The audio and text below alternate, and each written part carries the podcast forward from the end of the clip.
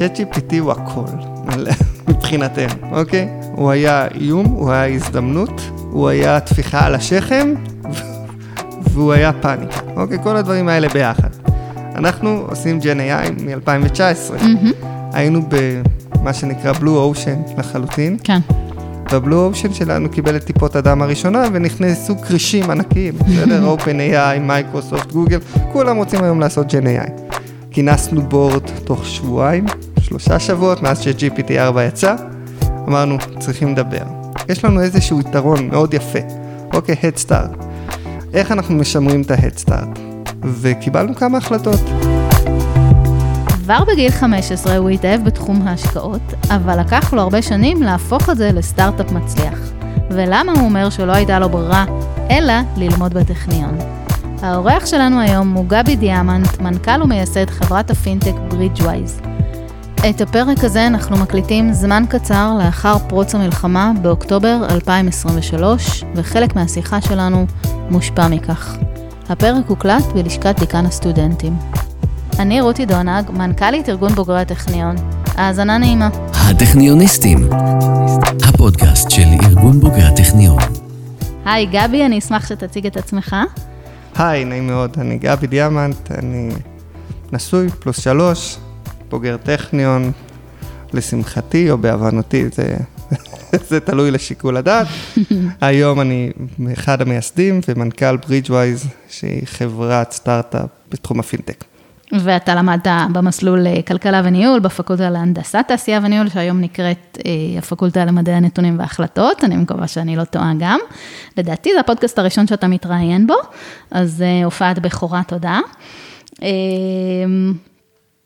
האמת שאנחנו עושים את השיחה הזאת אה, פה בטכניון, ואני רוצה גם להגיד תודה ללשכת דיקן הסטודנטים שמארחת אותנו, אה, וזה קורה בזכות המצב הקשה שלנו פה בארץ, כי אתה בעצם תקוע בישראל. אז אם אתה רוצה קצת אה, להגיד על זה כמה מילים. אז זה מצב מאוד מאוד חריג, מה שקורה כאן עכשיו. אני למעשה עברתי לניו יורק ב-12 ביולי. חזרתי כאן לחופש ואני קצת, אה, קצת תקוע, לא תקוע מבחירה, אוקיי, יש לנו עוד 40 עובדים בחברה, ואני חושב שרצוי וראוי להביע סולידריות עם המדינה ועם העובדים. ואתה גדלת בנשר, שמי שלא מכיר את הגיאוגרפיה זה בערך מטר וחצי מהטכניון. אה, אז איך בעצם הגעת לטכניון, מה הקשר שלך למקום הזה? אז uh, הקשר שלי הוא שאין לי ברירה. Uh, אבא שלי בוגר טכניון, אימא שלי עשתה שני תארים, אבא שלי גם עשה שני תארים בטכניון, אימא שלי עשתה שני תארים בטכניון. אחי הגדול בוגר טכניון, את אשתי פגשתי בטכניון, אחותי הקטנה לומדה בטכניון. זה באמת אין ברירה. כן, uh, ובגדול, למדתי פה בנשר, כמה מטרים מפה, וזה מסלול שדי נקבע מראש. בעצם למדת כאן כעתודאי, נכון? אה, ככה יש פה הרבה, הרבה עתודאים בטכניון, אבל איך זה היה ללמוד בגיל אה, צעיר אה, ובעצם להיכנס לצבא כבר עם תואר מהטכניון? זה מאתגר, דבר ראשון. אתה נכנס לאזור שהוא טיפה שונה מהיד שלך, אבל אני חושב שאחד הדברים שמאוד עוזרים, זה שבתור עתודאי, יש לך איזושהי מעטפת שמאוד מרכזת אותך בתור עתודאי, אוקיי? אז יש דברים שרק אתה עושה, יש ימי ריכוז אך ורק עבור עתודאים. את חלקם הגדול, או חלקם, הרוב המוחלט שלהם, הייתי איתם בטירונות בסוף השנה הראשונה. אז זה מאוד עוזר, כי המעטפת בעצם מאפשרת לך לא רק להיות בגיש, ב, בנגיעה עם סטודנטים איתך בפקולטה, אלא עם כלל הסטודנטים מאותו מחזור שלך, שהם עתודאים. כן. ויחד עם זה, אתה בעצם, עד היום חברים הכי טובים שלי, הם אנשים שלמדו איתי בטכניון. יש, עוד, כמו שאמרתי, את אשתי פגשתי מהטכניון, בטכניון. אז זה משהו שאנחנו, משהו שאני חושב... זוג טכניוני. כן, אני חושב... אתה עובר על כל האשטגים שלנו ברשתות ומסמן את כולם, משפחה טכניונית, זוג טכניוני, הכל, הכל מסודר. מעולה. נער הפוסטר שלנו.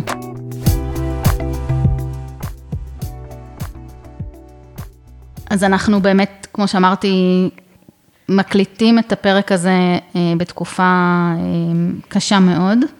אה, ועוד לפני התקופה הקשה הזאת, הענף היה ככה במשבר ארוך בגלל דברים אחרים שקרו במדינה. אתה היום מנקודת המבט שלך רואה איזושהי דרך לצאת מהמקום הזה?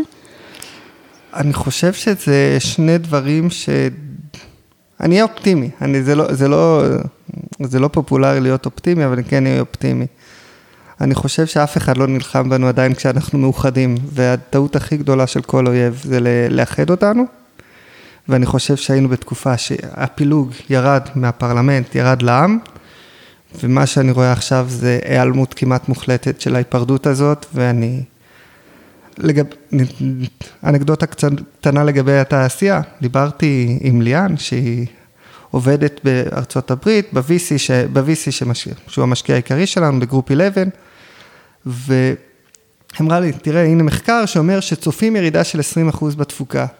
אמרתי, את יודעת מה אני רואה שיהיה הירידה בתפוקה עבור אה, החברה שלי לפחות, ואני מאמין של עוד הרבה? שאלה אותי מה? אמרתי, אפס עגול. יש משהו מאוד ייחודי ברוח היהודית, הישראלית, וספציפית בסטארט-אפים הישראלים, שבא עם חוצפה, רזיליאנסי, ובכללי רוח שרואה מכשול, שוברת את המכשול הזה וממשיכה הלאה. זה למה בעצם תעשיית הסטארט-אפים היא כל כל כך שוקקת פה. משהו ספציפי שאתם עושים כרגע, בתקופה הזו, אה, כדי להתמודד עם המצב? אנחנו בקשר יומיומי. עם כל, כל העובדים, אנחנו משתדלים שלא יהיה אף עובד שלא נגענו בו במהלך יום בודד. שהם כולם בישראל? כל, כל העובדים בישראל? לא, יש לנו אה, באזור 25 עובדים בישראל, עוד 20 מפוזרים בעולם. ומה שאנחנו עושים, אנחנו נוגעים בכולם, אנחנו מתקשרים מישראל כלפי חוץ אגב. אנחנו מתקשרים את הסיטואציה, מתקשרים את המצב. אני חושב שגם באופן כללי, אנחנו מעודדים את כולם לדבר על המצב. וגם יש לנו אפילו ישיבה שבועית, כל שבוע אנחנו בעצם מאגדים את כל החברה ונותנים להם לשפוך. אה, אני יודע שלמשל הצוות של השיווק והמכירות אצלנו, כל יום יש להם 15, 15 דקות של שפיות על הבוקר, שפשוט נותנים לכולם לפרוק, ויש הרבה מה mm-hmm. לפרוק.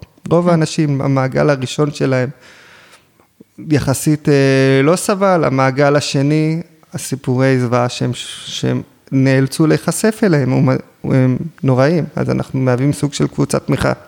מדינה בטיפול. כן. הטכניוניסטים. אז uh, הגעת לתחום ההשקעות בשלב די מוקדם בקריירה, תוכל קצת לספר על זה? אני, אני אעשה יותר טוב, אני אספר לך איך הגעתי לעולם ההשקעות לא בקריירה.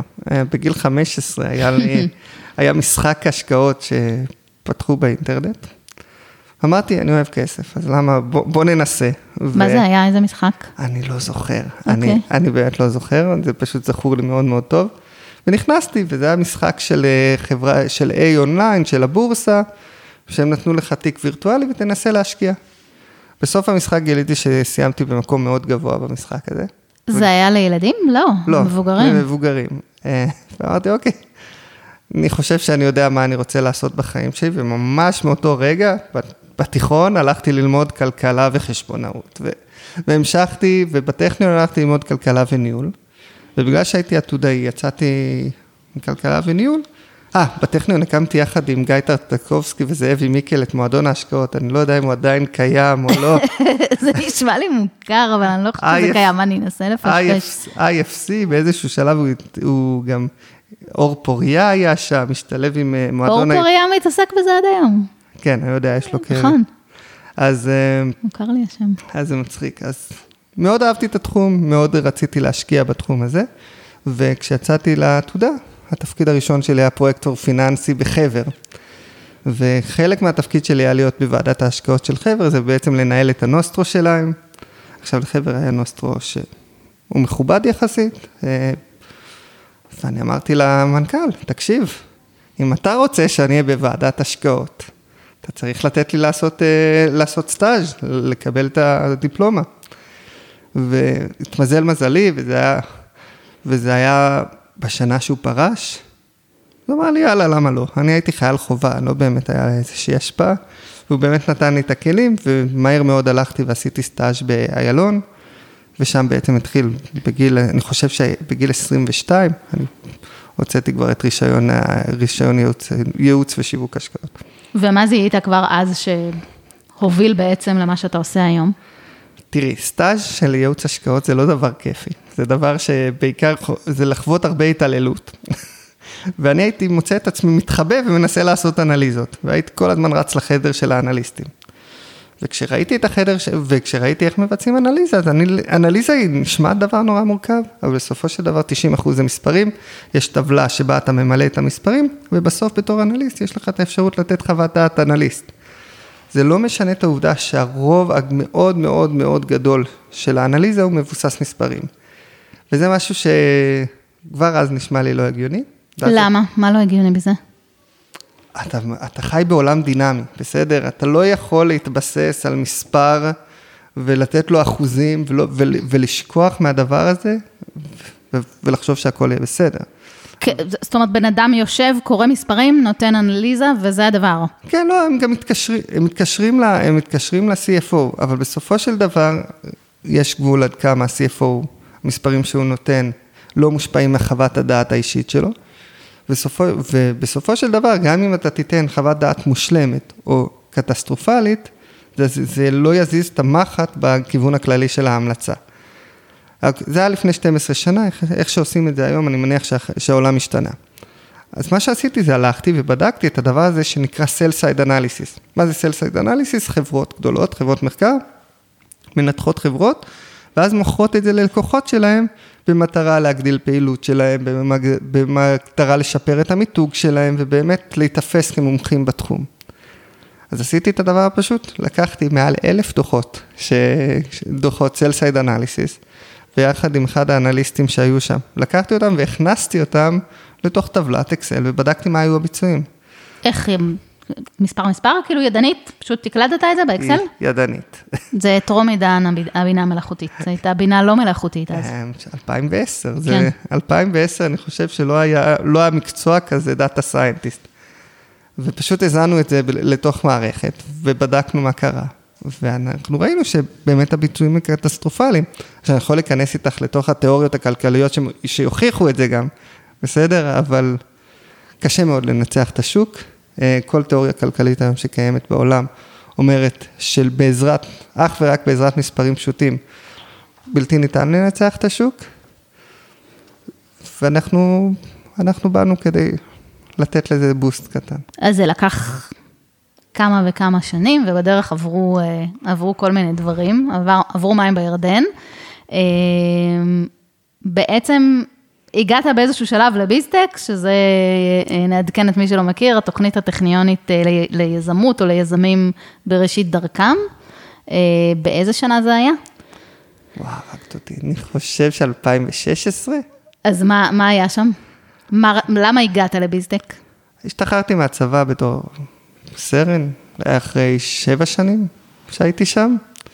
ורציתי ללכת, לצאת לדרך משל עצמי, והדבר הראשון שעשיתי זה הייתי יועץ כספים ויועץ של אסטרטגיה עסקית להרבה סטארט-אפים בשלבים מאוד מאוד מתחילים.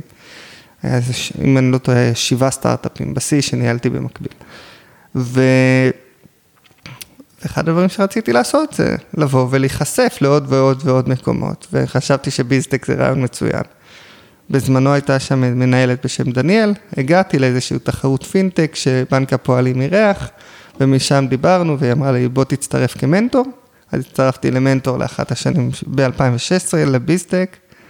חוויה מהממת, אני חייב להגיד. אה, לא הייתי מנטור של קבוצה, יש שני סוגים של מנטורים, מנטור של קבוצה, שלוקח כן. קבוצה ומלווה אותה לכל mm-hmm. אורך הדרך, ויש מנטור של, מנטור שאתה מגיע לשם ויש סוג של speed כן. dating בכל פגישה. סביב כל מיני נושאים. נכון, ומאוד נהניתי מזה. זאת אומרת, ספיד, חצי שעה, אתה שומע רעיונות, אתה פוגש את האנשים הכי, חכ... הכי חכמים שיש, רעיונות הכי יצירתיים שיש, ואתה מנסה לחדד נקודות mm-hmm. שאתה חושב שיש לך איפה לעזור בהן. אז אמ, חוויה נהדרת, מאוד מלמדת, ואני חושב שגם בעתיד זה מה שאני רוצה לעשות, כשאני אהיה עוד 30 שנה. כשאני אהיה גדול. הטכניוניסטים.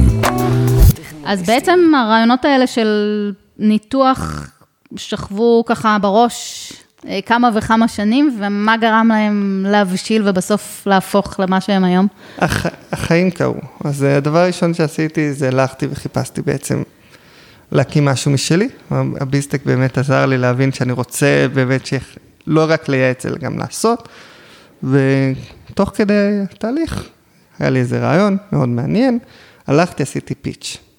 בביסטק? לא. אוקיי. פיץ' ל- למשקיע פרטי, אמר לי, תשמע, אחלה רעיון, הוא לא מספיק טוב לדעתי, אבל אני רוצה אותך. אז תכיר, הנה רעיון, שלדעתי הוא רעיון מאוד טוב, מה שהפך לסטארט-אפ הבא שלי של דינדקס. רעיון שלו, לא קשור רעיון למה שאתה הבאת. רעיון שלו. תכיר את שני השותפים שלך, אור ודור, הבנים שלו שהם תאומים. שעד היום, הם הם השותפים שלי, והנה קח איזה שקל וחצי ורוצו, תריצו את אה, הסטארט. זה לא באמת היה שקל וחצי, לא, נכון? זה לא באמת היה שקל וחצי, אני לא חושב שזה המקום לדבר על סכומים. ורוצו, ורוצו תרימו את ה... ורוצו תרימו את הרעיון הזה.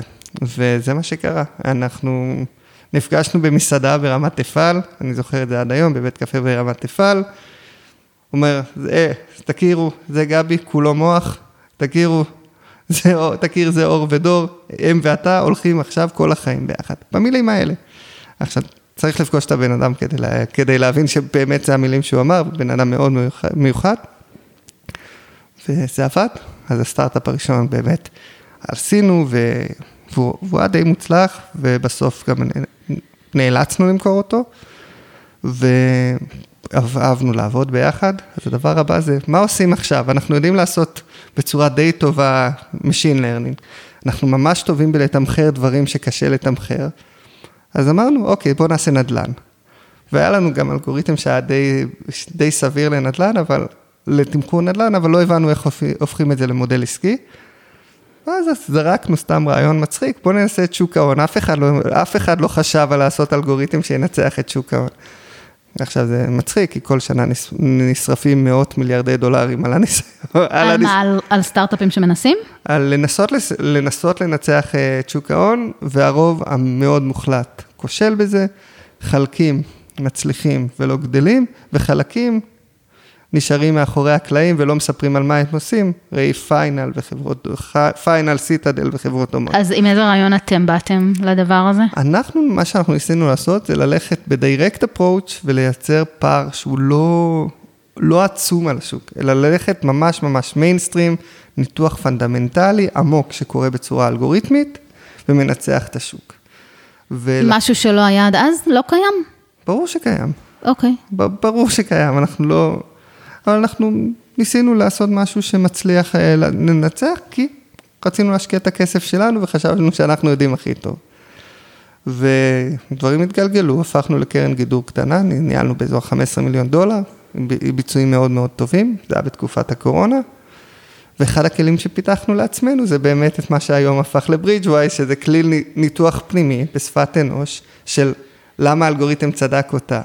פיתחתם כלי שיודע לקרוא המון המון המון נתונים, נכון? נכון. ולהוציא מהם אנליזה. זה במציאות שלנו ב-2023, כאילו, נגיד הבן שלי יגיד, אוקיי, צ'אט GPT, כאילו, מה הדבר? אז זה נכון, אבל זה, יש הבדל מאוד גדול. אנחנו מדברים על large language model. large language model, אחד הדברים שיהיה מאוד קשה שיהיה להם, זה דעה. בסדר? ו...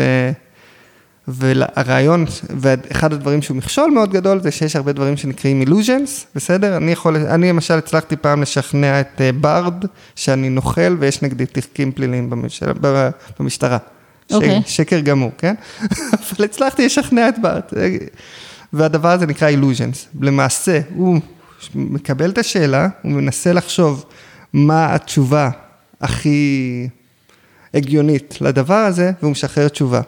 זה מאוד בולט בלינקים. אוקיי, אם תשאל אותו איך משקיעים בפילים ורודים, אז יש סיכוי שהוא יוציא לך פלט שאומר investopedia.com/how to invest in pink elephants. אוקיי. וזה דבר ש...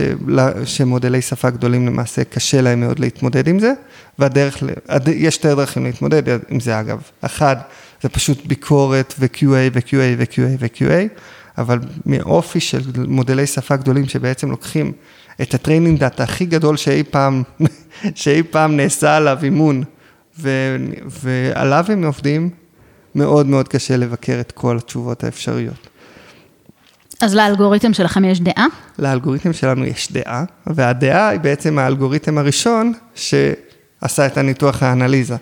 אז החברה שלנו בעצם מורכבת משני IP, ה-IP הראשון זה בעצם IP שיודע להשקיע בהתבסס על החלטות פיננסיות, בהתבסס על fundamentals, על הגורמים בתוך, ה, בתוך ההודעות של החברות, בתוך, בהודעות לעיתונות וההודעות לבורסה של החברות. והאלגוריתם השני לוקח את ה output הזה ואותו הוא מתרגם בעצם לדוח או לצ'אט או לכל דרך אחרת שאנחנו רוצים להחצין אותו. אז בוא נדבר רגע על, על קהל היעד שלכם, כי אתה הזכרת בהתחלה את לקוח הקצה, נכון? את הלקוחות הפרטיים. אז זה, אז זה מעניין, אני, זה הקהל יעד שלי, נקודה. יש לי דרכים שונות להגיע אליו, אני יכול להגיע אליו דרך הברוקראז' שהופך לסוכן שלי, אני יכול להגיע אליו דרך יועץ ההשקעות שהופך לסוכן שלי, אני יכול להגיע אליו דרך מנהל השקעות, שהוא סוכן שלי, שהוא מנהל את ההשקעות בצורה פונדמנטלית, אבל שקופה מאוד, אוקיי? כי לכל החלטה יש עכשיו רציונל מוגזם. אבל הרעיון שלי תמיד לחזק את הלקוח, את הלקוח הפרטי. יש הרבה יתרונות מאוד, יש הרבה יתרונות תחרותיים מאוד חזקים שלנו, זה עוד פעם, כמו שאמרנו, עניין הדעה, אה, עניין שאין אילוז'נס, כי אנחנו בעצם עובדים במודלי שפה מפוקחים ולא מודלי שפה לא מפוקחים. אני לא אכנס לזה כי זה נורא משעמם. והדבר השלישי זה שהשפה שלנו, אין ירידת ברמה, ברמה בין אנגלית לתרגום של כל שפה אחרת שאנחנו עובדים, ולוקח לנו באזור החודש להוסיף שפה חדשה, אנחנו היום מכנסים 12 שפות. והדבר הזה משמעותי כשאנחנו לוקחים בחשבון מי לקוח הקצה שלנו. אז תחשבי שלקוח, אנחנו עובדים המון בברזיל. בברזיל 95% מהאוכלוסייה לא מדברים אנגלית. Mm-hmm. 98% מהאוכלוסייה אין להם שום השכלה פיננסית. השילוב הזה גורם להם לא לקרוא דוחות כספיים, אז אה, זה משהו... אז אתם בעצם מנגישים את המידע לכל אחד, לכל אחד בשפה שלו, במקום שלו, אני מניחה שגם מידע רלוונטי אולי למקום ולסביבה. נכון. וזה פלטפורמה? זה... זה... איזושהי אפליקציה? יש אפליקציה, יש ווב-אפ, יש הכל, אבל אנחנו, אנחנו מפרידים בין המקצוענים. שזה בעצם, כמו שאמרתי, יועצי ההשקעות שמקבלים את זה על הפלטפורמות שהם רגיל, רגילים אליה, ובין הלקוחות, שעוד פעם, או שאנחנו משלבים את זה בתוך, בתוך הפלטפורמות שלהם, או שאנחנו מוכרים להם את זה דרך צד ג' כפלטפורמה שלמה בשביל, בשביל אז, אז לצורך העניין, אם אני כלקוח פרטי היום רוצה אנליזה אה, על, על חברה מסוימת, כמה זמן אה, לכם לוקח לתת, לתת לי הערכה וכמה, ו, ו, ואנליסט אנושי, מה, מה ההבדל אה, בביצועים בעצם? אז אני כל יום מבצע אנליזה על 44 אלף חברות, כל יום מחדש, את לא צריכה לבקש ממני, זה פשוט שם. לא אתה, הפלטפורמה. הפלטפורמה. כן. אנליסטים אנושיים ייקח להם בין שבועיים לשלוש לבצע אנליזה. בכלל, אנליסט יכול לכסות בין 10 ל-20 חברות במהלך, בשנה, הוא לא יכול לחרוג mm-hmm. מזה. אנחנו רוצים אה, להפיל את הטכניוניסטים מהכיסא עם תחזית אה, מהממת, משהו שהם עוד לא שמעו ולא אז ראו. אז לא הייתי מוכן לזה, תני שנייה. אנחנו עושים את זה בשידור חי, live, live action. יאללה, בוא נראה. נלך על סקטור ה-Aerospace and Defense, כי יש לנו קרן mm-hmm. גידול, יש לנו קרן נאמנות סחירה על הדבר הזה. את יכולה לראות פה, רשום sector strength, ואנחנו רואים שכמעט כל חברה שנמצאת בתחום של Aerospace and Defense, נמצאת בשוק שהוא חזק, ואנחנו צופים שהוא יעלה ביחד. אגב, אנחנו רואים את זה כבר עכשיו, יש לנו קרן נאמנות עם פסגות שאנחנו שוכרים, שהיא כבר ב-32 אחוז פלוס mm-hmm. מתחילת השנה. זה דברים שאתה, כשאתה רואה אותם, אתה מופתע? זאת אומרת, זה דברים ש... אני לא מופתע, אני, אני רואה אותם, אני, מסת... אני מתייחס לאלגוריתם כ... כאנליסט בפני mm-hmm. עצמו לצורך העניין, כי באיזשהו שלב אתה משחרר אותו לאוויר העולם, והוא יודע להסביר את כל, אנחנו עובדים אך ורק עם אלגוריתמים מפוקחים, אז אני יודע להסביר צעד צעד איך זה הגיע אליו.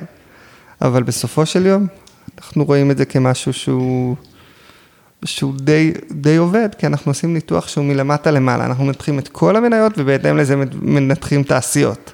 אנחנו לא מנסים לנתח תעשייה בפני עצמה ולקרוא אירועי מאקרו בסביבה. ואז מה בסוף זה נותן, מה זה מאפשר ללקוח הקצה, מה הוא מקבל?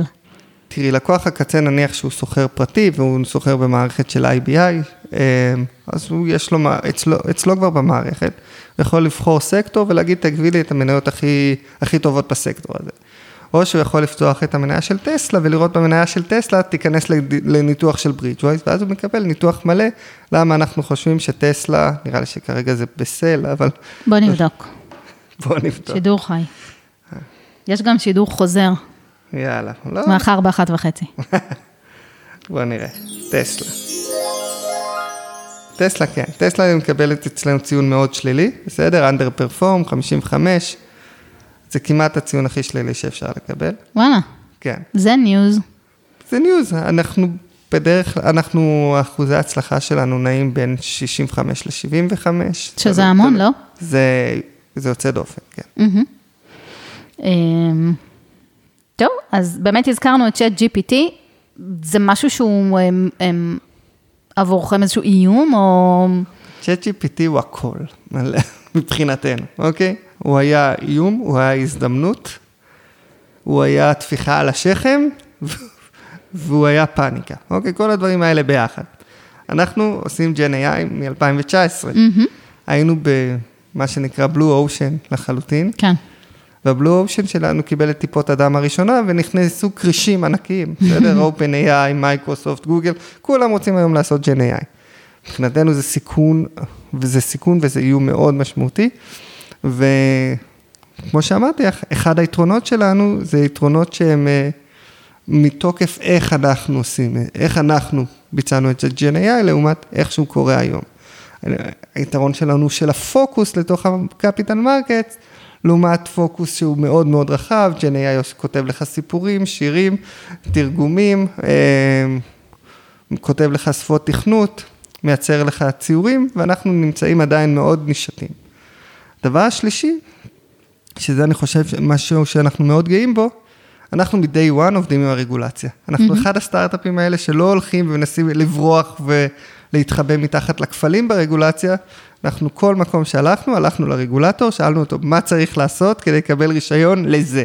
ספציפית לזה, אה, לא עם חוות דעת מתחמקות, שזה, שזה טעויות שלמדנו מ, מהרבה הרבה סטארט-אפים אחרים שנפלו.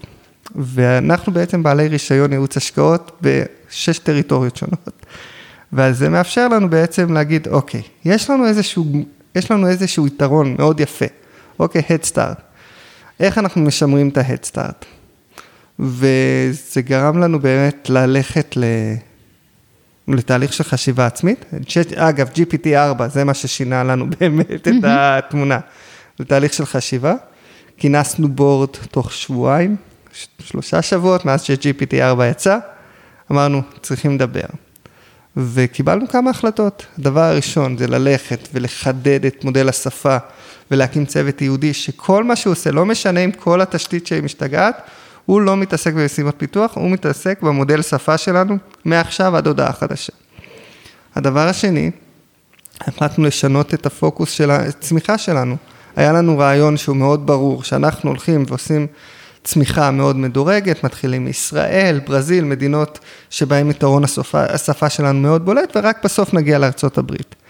ברגע שמגיע אירוע כזה, בסדר גודל כזה, אנחנו אמרנו, אוקיי, איפה אנחנו רוצים להיות בתור חברה? אנחנו יחד, יחד עם דובי, דובי פרנסיס אגב, שאני חייב לתת לו המון מחמאות, mm-hmm. גם בהקשר של הזרימה וגם בהקשר של ההובלה בדבר הזה אפילו. אנחנו אמרנו, איפה אנחנו רוצים להיות? אנחנו רוצים להיות עוד חברה טובה, או שאנחנו רוצים להיות חברה מגדירת קטגוריה? חברה מגדירת קטגוריות נמצאת בניו יורק, בתחום הפיננסי, אין שום מקום, אין שום מקום אחר. ובאמת תוך חודש גייסנו מישהו שינהל את צפון אמריקה, בחור מדהים. אני, תוך חודשיים, כבר הייתי על מזוודות עם כל המשפחה, עברתי לניו ג'רזי. אה, לפני שקרה מה שקרה. כן, אז אה, אנחנו מתייחסים ביראת כבוד לכל תחום ה-Gen AI היום, והתפיסה שלנו שבסופו של דבר Gen AI הולך להיות הפלטפורמה, שבעצם ה-Large Language Model הולך להיות פלטפורמה שעליה ייבנו המון המון חברות כמונו שעושות מייקרו Language Model, שבעצם מפקחות על הכל ויודעות עד הפסיק מה יוצא להם מתוך המודל, כדי להימנע מכל מיני דברים שעלולים לייצר illusions, תשובות לא נכונות. תשובות לא מיודעות, mm-hmm. ובעצם במקום לעשות אגריגציה של, הדעה, של, אגריגציה של אה, מידע, לתת דעה מבוססת על המידע הזה, אם זה עושה שכל. מה קיבלת בטכניון? שלא היית מקבל בשום מקום אחר. אז אה, אנחנו נעבור אה, לחלק השני והאהוב עלינו, שזה בעצם אה, הפינות הקבועות של הטכניון. יאללה. רציתי לשאול אותך, מה קיבלת בטכניון שלא קיבלת בשום מקום אחר, או שלא היית יכול לקבל בשום מקום אחר? את מייצרת לי סכסוך, כי אני גם בוגר של אה, אוניברסיטת תל אביב, בתואר השני. לא שמענו על זה, איפה זה? ובארץ? במקום רחוק. רחוק, רחוק. מעבר לגבולות של גוש דן. אמ, אבל כך, בטכניון אני חושב שהפן המתמטי, אוקיי, של לימודי כלכלה, אגב, ברוב, הוא מזיק לטווח הארוך בתחום הפיננסי, הוא מאוד מזיק מבחינת תפיסה. אני חושב שהתחום המתמטי הוביל אותי באמת כמעט, כל, כמעט לאורך כל הדרך. יש לי סיפורים מאוד משעשעים על ללמוד, ללמוד מנהל עסקים באוניברסיטת תל אביב, אחרי שעשית תואר בטכניון.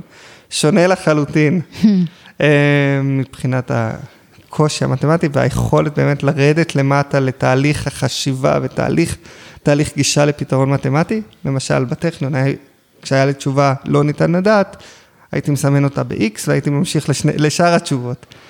אה, מה שהוביל לאירוע מאוד מבלבל במבחן שלי, ב- ביסודות המימון, ב-MBA שלי. אבל הדבר השני, אני חושב שכשאתה מגיע ויש לך תהליך חשיבה, שהוא תהליך פתרון בעיות נכון, שזה להבין קודם את הבסיס ואחר כך את, ה, את הנוסחה בסוף, זה גורם לך לעשות דברים אחרת. וכשעשיתי את הסטאז' אז הייתי שם בן 22, וכל פעם שהיה צריך משהו עם איזושהי הבנה קצת יותר עמוקה, אז היו אומרים, תביא, תביא את החכם. תביאו את גבי. תביא את החכם. ואז זה, זה, זה פותח לך הרבה הרבה דלתות ש, שאני לא חושב שיש במקומות אחרים. הדבר השני, אני חייתי כאן על שתי, שתי קילומטר על שתי קילומטר, זאת אומרת, על השדרה הזאת, אה, תעשייה, הפקולטה לתעשייה וניהול, מעונות, מז- מעונות מזרח מאחוריי, מעונות, אה, מעונות קנדה למטה, כן. ופשוט הייתי חי בתוך המקום הזה, ואני חושב שמעטים הפעמים שהייתי יוצא מכאן או החוצה מ, מ, מזיו, ממרכז זיו. אז אה, זה משהו שלא קורה בשאר המקומות. זה נכון. עצות לסטודנטית המתחילה או לסטודנט. אני לא אתן טיפ ללהיות סטודנט, כי אני לא הייתי מאוד מוצלח בזה, ואני חושב שכמה פעמים גם אה, רציתם לסלק אותי מפה, אבל היית במה שנקרא מצב אקדמי לא תקין? אחרי מועדי א'. אוקיי. רק אחרי מועדי א', מועדי ב' לרוב תיקנתי, אבל אה, אני כן אקח, אני כן אתן מה שאני לוקח מהטכניון. אני עד היום, אם תשאלי אותי כמעט על כל מקצוע, אני אדע, לד... אני אדע להגיד בערך מה היה, מה היה האירוע.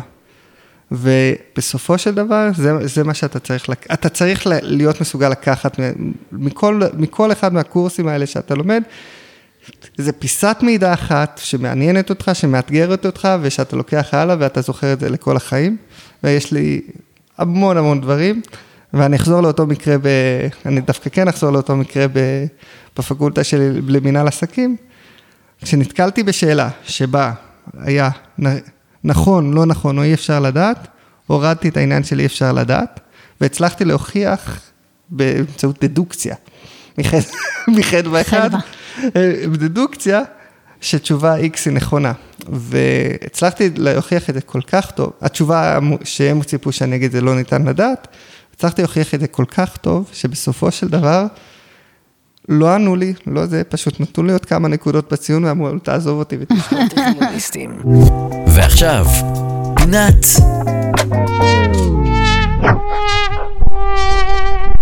הכישלון. אז אני אתן כישלון אחד ברמה הקונספטואלית, שלמדנו להתגבר עליו, וזה התפיסה שמשיח יגיע ממקור חיצוני, ואם אתה הולך, אם אתה הולך ובונה סטארט-אפ, אתה צריך להבין שהכל נופל עליך בתור יזמים.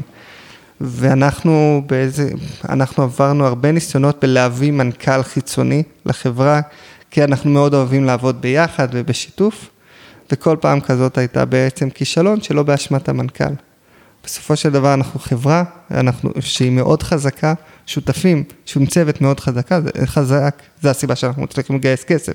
אף אחד לא היה נותן כסף לצוות שהוא לא מאמין בו, והכישלונות שלנו לרוב באו מזה שלא האמנו בעצמנו מספיק, וניסינו לתלות את ההצלחה שלנו בגורמים חיצוניים. מעולה. אה, לקראת סיום, רציתי לבקש ממך שם של בוגר או בוגרת שהם אה, השראה עבורך. אז אני אתן שתיים, אני אתן את אשתי, ש... ואני אתן את אימא שלי. אז בואי נדבר על כל אחת מהן. יאללה, אשתי, אחד האנשים הכי חכמים שאני מכיר, לימדה אותי המון. מה היא למדה פה בטכניון? כלכלה וניהול. אה, אוקיי. כן. זה... אה, כן. היום, היום היא מנהלת כספים של, של יחידה עסקית של צים, ופשוט זה בן אדם שבנה את עצמו מאפס, שלב אחרי שלב, שיר וויל פאוור, אז אני, אני כן לוקח את זה ממנה.